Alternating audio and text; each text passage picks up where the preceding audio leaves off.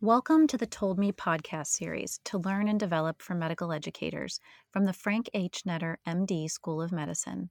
This podcast is for busy medical school faculty who want to expand their knowledge in teaching.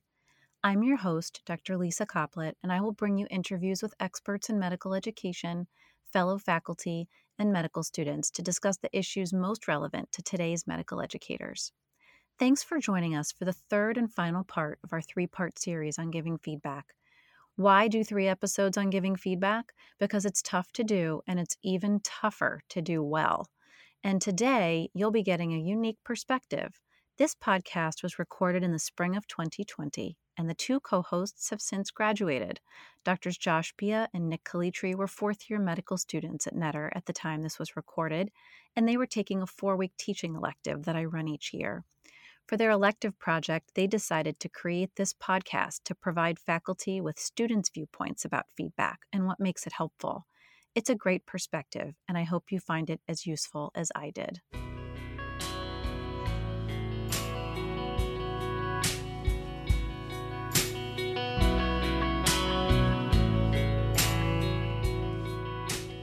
Hey everyone, thank you for stopping by today. My name is Josh Bia, and I'm a fourth year medical student at the Frank H. Netter MD School of Medicine. Going to be matching in a couple months, hopefully, into emergency medicine, and I am here with Nick. Hey, how's it going, everybody? I'm Nick Calitri. I'm also a fourth year medical student at Netter, hopefully matching into anesthesia in a couple months. So, what Josh and I are doing is we're on a fourth year elective in a teaching elective focused on medical education. And today we wanted to touch on feedback, a very important issue.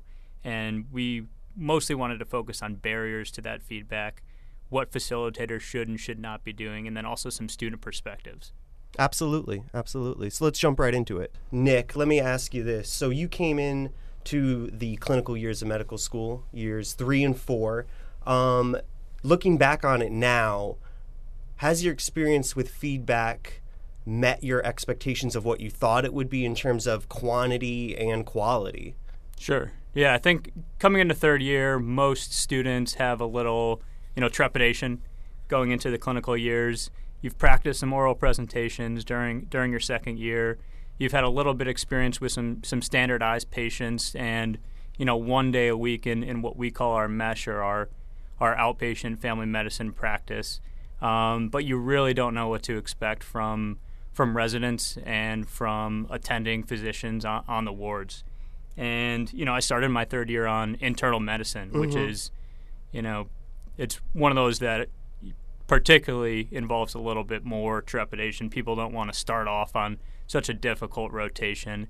And I didn't, I had some expectation on feedback. You know, I wanted more one on one, every day, every patient feedback, whether it was from a resident or an attending. And, you know, I found myself that I did not get that every day. Mm-hmm. Um, what I ended up getting was a, a midpoint clerkship evaluation uh, and feed, feedback at that point, and just an end of the end of the six week rotation feedback.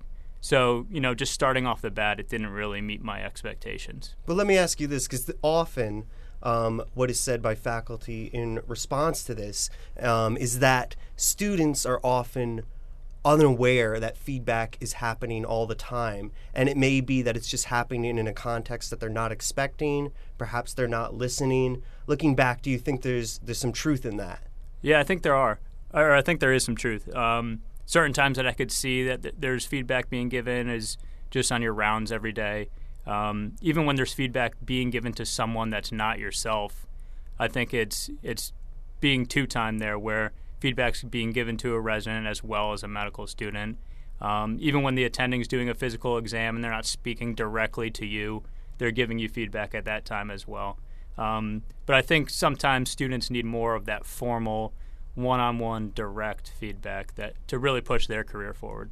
Right, right. So, if I hear what you're saying, sometimes really important to have the student be aware that feedback is happening, even though maybe to a preceptor attending, it may be kind of obvious that, okay, I'm clearly giving the student feedback right now. But perhaps, you know, from a student perspective, we're saying it's not always so obvious to us. You know, really put it in in you know skywriting almost. Exactly, and you have to remember these students that, particularly when they're starting their third year, they're brand new to the situation. Right. They don't know what good feedback is. They don't know what bad feedback is. So I think, especially at that point in time, it's important to make them particularly aware that you're getting this feedback. Right, right. I agree. I agree. Coming into uh, third year, my first hospital rotation um, was internal medicine as well, which was a big learning curve. Um, and you know, I did have the mid clerkship evaluation and the end, and I did feel that I got feedback all along the way. But it is kind of it's different than what you expect it to be. You know, you are entering a very chaotic environment where a lot of people are you know spinning a lot of plates and performing a lot of roles and you kind of you know have to be aware and grab that feedback when you can yeah and, and what you're saying there is where you got that midpoint evaluation brings up a question that i had is was that feedback expected or unexpected? How did that go for you? Good question. Um, so you know for our school as you know we do have kind of built into the curriculum that mid feedback um, evaluation built in. So it, it was expected but that's a that's a good transition into kind of um, that breakdown of the different kinds of feedbacks that you can get. So you have expected and unexpected. You know, you could have expected good feedback, which is great. You know, you feel good about that. Expected bad feedback, which isn't, you know, ideal, but at least you kind of have some mental preparation for that. You can have unexpected good feedback, which is wonderful. You're cooler and more awesome than you thought you were. Right, the best kind. And then the most uh, troublesome for medical students always appears to be the unexpected bad feedback. Do you have any experience with that?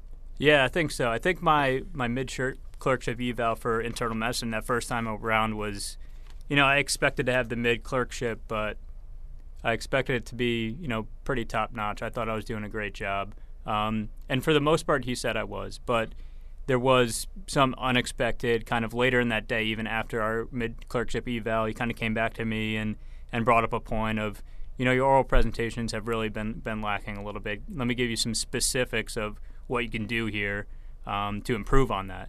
And, you know, I thought I was doing such a great job, and he even told me a little earlier that I was. So it was unexpected for him to come back later and kind of add to that. But he came back with some really specific things for me to do, which was really helpful and what it made me want to do later is kind of go back to him at the end of the rotation, that attending in particular, and ask him, did I improve? Did I not improve on that particular um, portion of the oral presentation that you wanted me to improve on? Right. and you bring up a lot of good points of how feedback ideally should be structured just in that one example, in that he gave you specific comments that were actionable mm-hmm. and you were able to do that. And then you as part of your responsibility as a learner, it sounds like you went out of your way to make sure you went back to that preceptor and showed him a behavioral, you know, kind of performance change, which I think is so important. Exactly. Did you, did you ever experience any unexpected bad feedback? Sure. So, for, for, going back again to our internal medicine rotations, absolutely. When I was first doing my patient presentation, I was very sloppy in my assessment and plan. Looking back on it, uh, not really presenting it, um, you know, with a problem list. It just kind of going very loose and just kind of talking. Just kind yeah. of talking. Yeah. Classic third year medical student. And abruptly, I was, um, you know, cut off and it was explained to me you really want to do it in this kind of problem based format.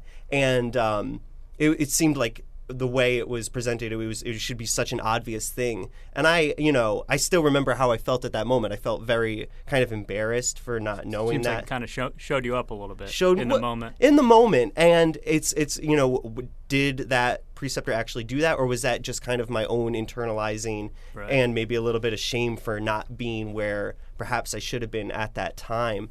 Um, and and you know, there's a couple moments in medical school where I've had that unexpected, bad, but you know, constructive feedback. And um, I'm a person that you know I think a lot of us in medical school we we've tried really hard to get to the point where we are. We have to be fairly used to performing and succeeding to even be at the place where we are. Right. So we're the kinds of people in general. I would say that um, don't always take negative feedback um, the best, and it's kind yeah. of part of the learning process to separate you know the feedback from being about us as a person versus um, you know feedback being from the actual action or our performance. There's a good uh, 2015 article by William Bynum, which kind of talks about the roles of guilt versus shame. Guilt being the student feeling that the feedback is a critique of them as a person, or sorry, shame being a um, critique of them as a person versus guilt, which is more a critique of the action. So shame of not a very uh, constructive type of emotion, but you know, unfortunately, very common among medical Mm-hmm. students. Whereas guilt, you know, you're, you want to do something about it. You feel more motivated. So, Right. do So, you have so two types of feedback that can be given, and we're talking more along the student's reaction to the feedback. exactly? Yeah. So there's there's guilt, where it's really a growing experience. The the preceptor attending is trying to challenge you to learn more on your own or be better at a certain skill, and it's more constructive feedback. right. Whereas when the student reacts in a shameful manner, they feel as though that attending or preceptor is really critiquing their own actual self, and and they can kind of tunnel down into a, a bad hole if if they collect feedback in a shameful way. Right, absolutely, absolutely, and I think one of the big challenges there in you know what undergraduate medical education, referring to medical school, um, I had a, a great conversation with our own dean of education about this. Is when you're in residency, you're in residency, and for the most part, you know, you're you're learning for the sake of your career, for the sake of your training, and it's not the same structure as medical school where you're getting these grades every you know Right. six eight weeks that really determine There's a lot of pressure. there's a lot of pressure so h- how can you separate the feedback from your performance from this evaluation that very much determines this thing that you've put so much time Yeah, your career's into. on the line. career's on the line that's what it feels like sometimes so any advice for medical students who perhaps struggle with you know this really kind of stressful anxiety inducing process Yeah, I think a couple things go into that. It, it, one, it's your reaction to feedback, is, is what we just talked a, a little bit about. And when I think about reacting to feedback, I think about being um, a coachable individual. mm-hmm. Um, and I go back to just my, you know, high school background in playing sports, and you have to. There's two things involved. One, it's you have to appear to be coachable. You know, you want to listen to feedback and then react to that feedback in a in a positive way. And I kind of did that with what I've already spoken about is go back to that person that gave you feedback and say, "Hey, I really worked on improving on this. How did that how did that work out?" And they see you as a pretty coachable person, one that can take this feedback and, and work it into something else. Um, and on the flip side, it's you want somebody that's a preceptor, attending of yours. Um, you don't want them to ignore you. You want them to give you that feedback. You want them to be that co- that coach for you, um, and you want them to make make you better. Really.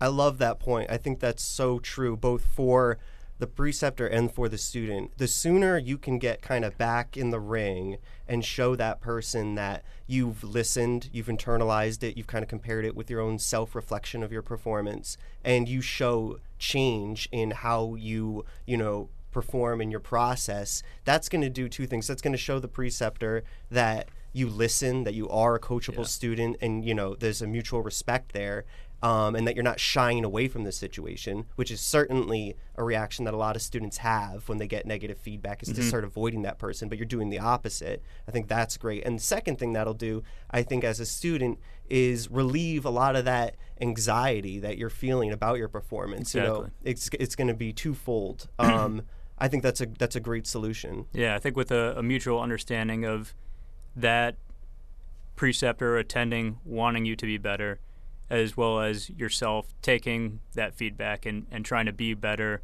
um, kind of goes into this trust building activity of feedback. Right, and it really is a trust building exercise. Exactly. Which brings me kind of to an interesting point about our school specifically. So we will be the fourth matching class for Netter. It's been a wonderful experience so far, a great school, and like many newer medical schools, um, we have rotations in our third and fourth year, perhaps more so than some schools that have been around for a while, where we're rotating with places that don't have residency programs. So there is a relationship where day in, day out, one on one, you may be working with the same person for about four, five, six weeks, even. Um, how do you how do you feel about that?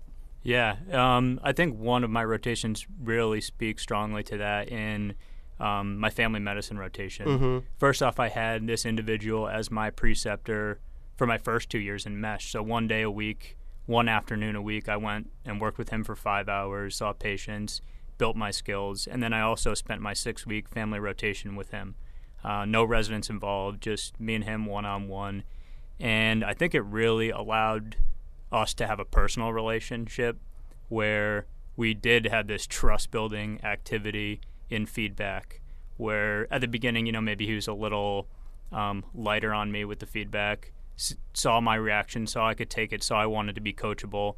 In that he would say, "Hey Nick, work on this physical exam skill in this particular way. This is how I like to do it."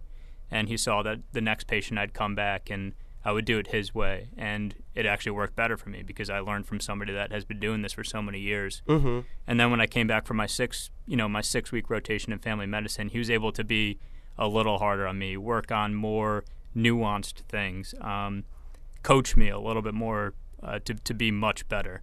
And so I think that trust building activity from being, um, you know, small things to start, giving feedback on small things to start, to more nuanced things really helped aid our personal relationship. Good. Yeah. I, I had a similar experience, especially with family medicine and uh, primary care rotations where I was working one on one.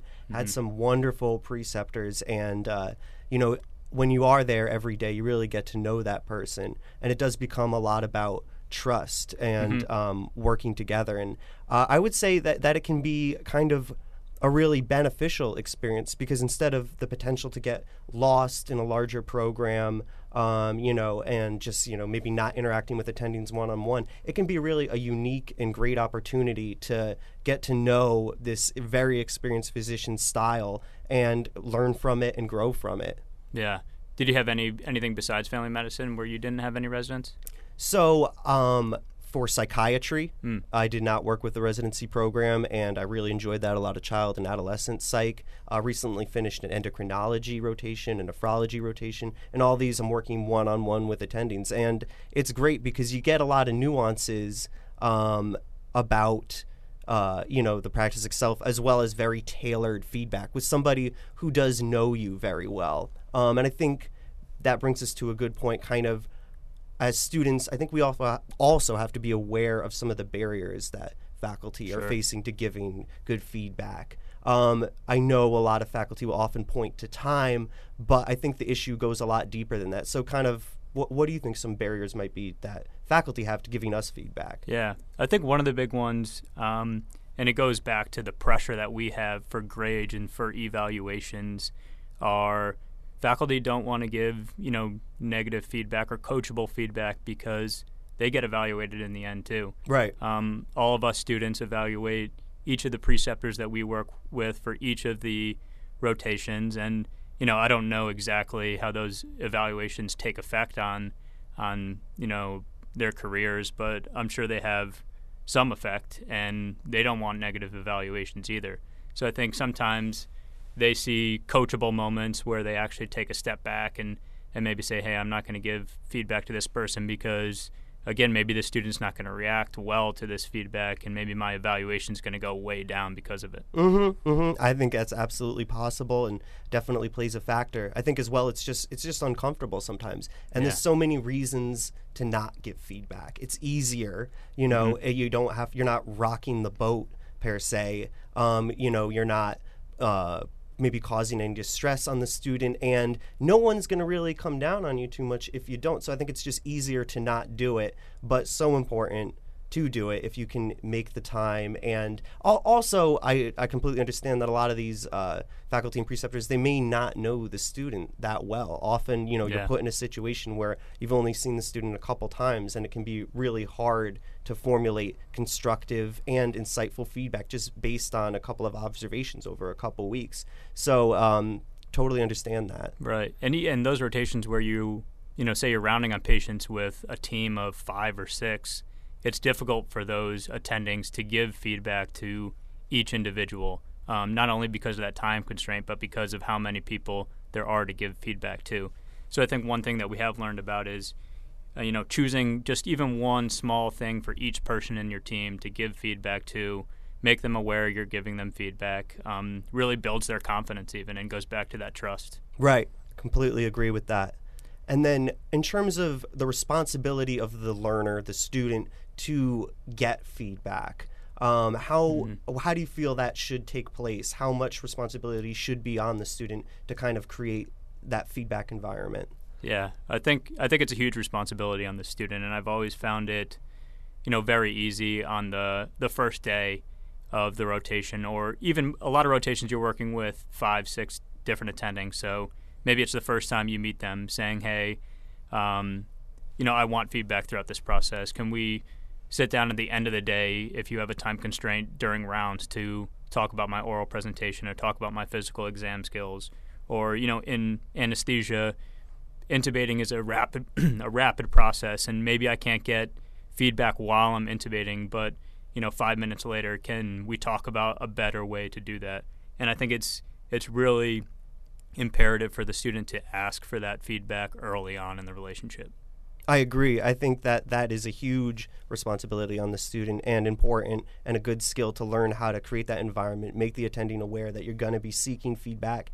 And when you go to get that feedback, offer a little bit of an introduction about kind of your own evaluation. You know, give mm-hmm. them a starting point so they're not just coming in cold. Because imagine, you know, we've been doing teaching for about you know four weeks now as part of this elective. Right. And when a student comes up cold and asks for feedback or a question, it, it's difficult to come yeah. up on the spot. It's a lot of responsibility, um, and I think it can be harder to give that feedback than students realize at first. Yeah. I will also uh, note that it's important to kind of separate the feedback from your evaluation if you can. I, I cringe a little bit when I look back on this now, but in my pediatrics rotation, I remember going up to my preceptor and being along the lines of, "Hey, you know, I want honors. What do I have to do to mm-hmm. get this?" Yeah. And he was like, "Relax, like right. don't bully me." And I'm like, looking back, he's so right. You it'll know? come. It'll come. It's yeah. it's more and it's more nuanced than that. It's not just a checkbox. You know, there's a lot of there's a lot of factors. But um, I think that's a great point. Day one, get in there, and you know that's going to create a positive feedback relationship. Mm-hmm. And I know another thing that we we spoke about before coming in, and it kind of goes back to those barriers. Are you know who should be taught about feedback and who should be taught how to give feedback and how to get feedback. What do you think about that? I think it's important for both learners and faculty to continue to grow. I mean, mm-hmm. as I've dug a little bit deeper into this literature, you know, it's something that's heavily um, you know, researched, and it's a really an evolving process. And there's a couple of different, you know, pathways that you can go down. But at the end of the day, I think it's something that we all need to strive for to continue to improve because it's not necessarily a metric that um, is easy to assess or something that's you know can be regulated very easily. So it really takes a little bit of personal responsibility on everyone's part to keep this kind of feedback growing um, and keep that environment evolving right. in medical education. Um, you know, there's seminars for faculty, and then you know I think increasing in med- medical education, there's uh, you know workshops for students. I think that's super important but that's just a starting point. It really yeah. it, it, becomes down on an individual basis to um, care for that and foster that in your own life. Right. And, and just like medicine i think it, a lot has to do with learning as you go too. Each attending each preceptor you work with you understand more about getting feedback reacting to feedback being a coachable person.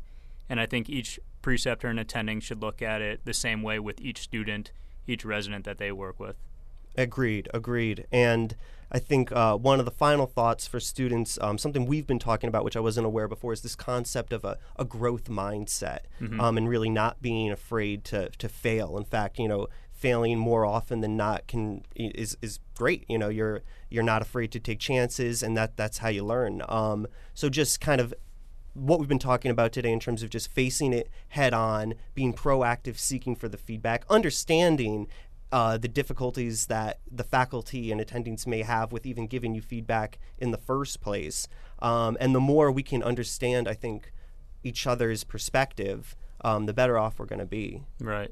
And I think it's it's strong. We we you know recently watched that TED talk. Um, I forgot exactly who it was, but he was a a renowned surgeon whose his complications kind of hit a plateau, and he himself sought out a coach, um, a preceptor, who would come in and watch his surgeries, give him notes on his surgeries, and he kind of took that feedback to heart in order to improve his complication rates. So I think it's important to to know and understand that um, even those preceptors and attendings at the highest level can you know, get feedback and be coachable themselves, just like students.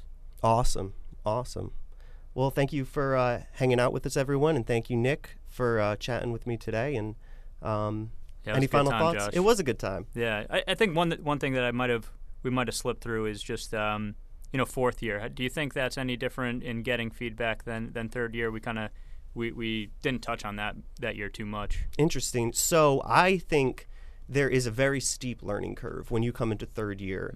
Um, you're you're very nervous. You've been kind of in the safety bubble for the most part of your medical school's campus for two years, and then you're brought into these hospitals where you don't know the system. You don't know even what it's like to to be in a part of rounds. So that can be a very steep learning curve. And I think at first it's important um, for faculty to be aware. It's important for the student to also make the you know attendings aware that hey, I'm really brand new at this, and you know there's going to be some things that maybe look a little silly that I'm doing, but I just don't know right now, and I don't think anybody's going to fault you for that. You don't know what you don't know. Um, and then fourth year, I think. Um, I think well, once you get to that, that latter half of third year into fourth year, I think it's I think it's pretty consistent how it should go. Yeah, I agree. I think it's the the big important thing is the beginning of third year, making it known that, that you're at the beginning stages and and that you really need maybe even some more enhanced feedback, but also on the on the basic level of feedback. Where in fourth year you can start to get a little bit more nuanced, um, be coached to become more of a not necessarily an expert, but a higher level you know medical student. Yeah. Yeah. Absolutely. Well, thank you guys for hanging out with us today. Um, we hope you learned a little bit more about feedback and some student perspective. Um, and take care. Have a great day.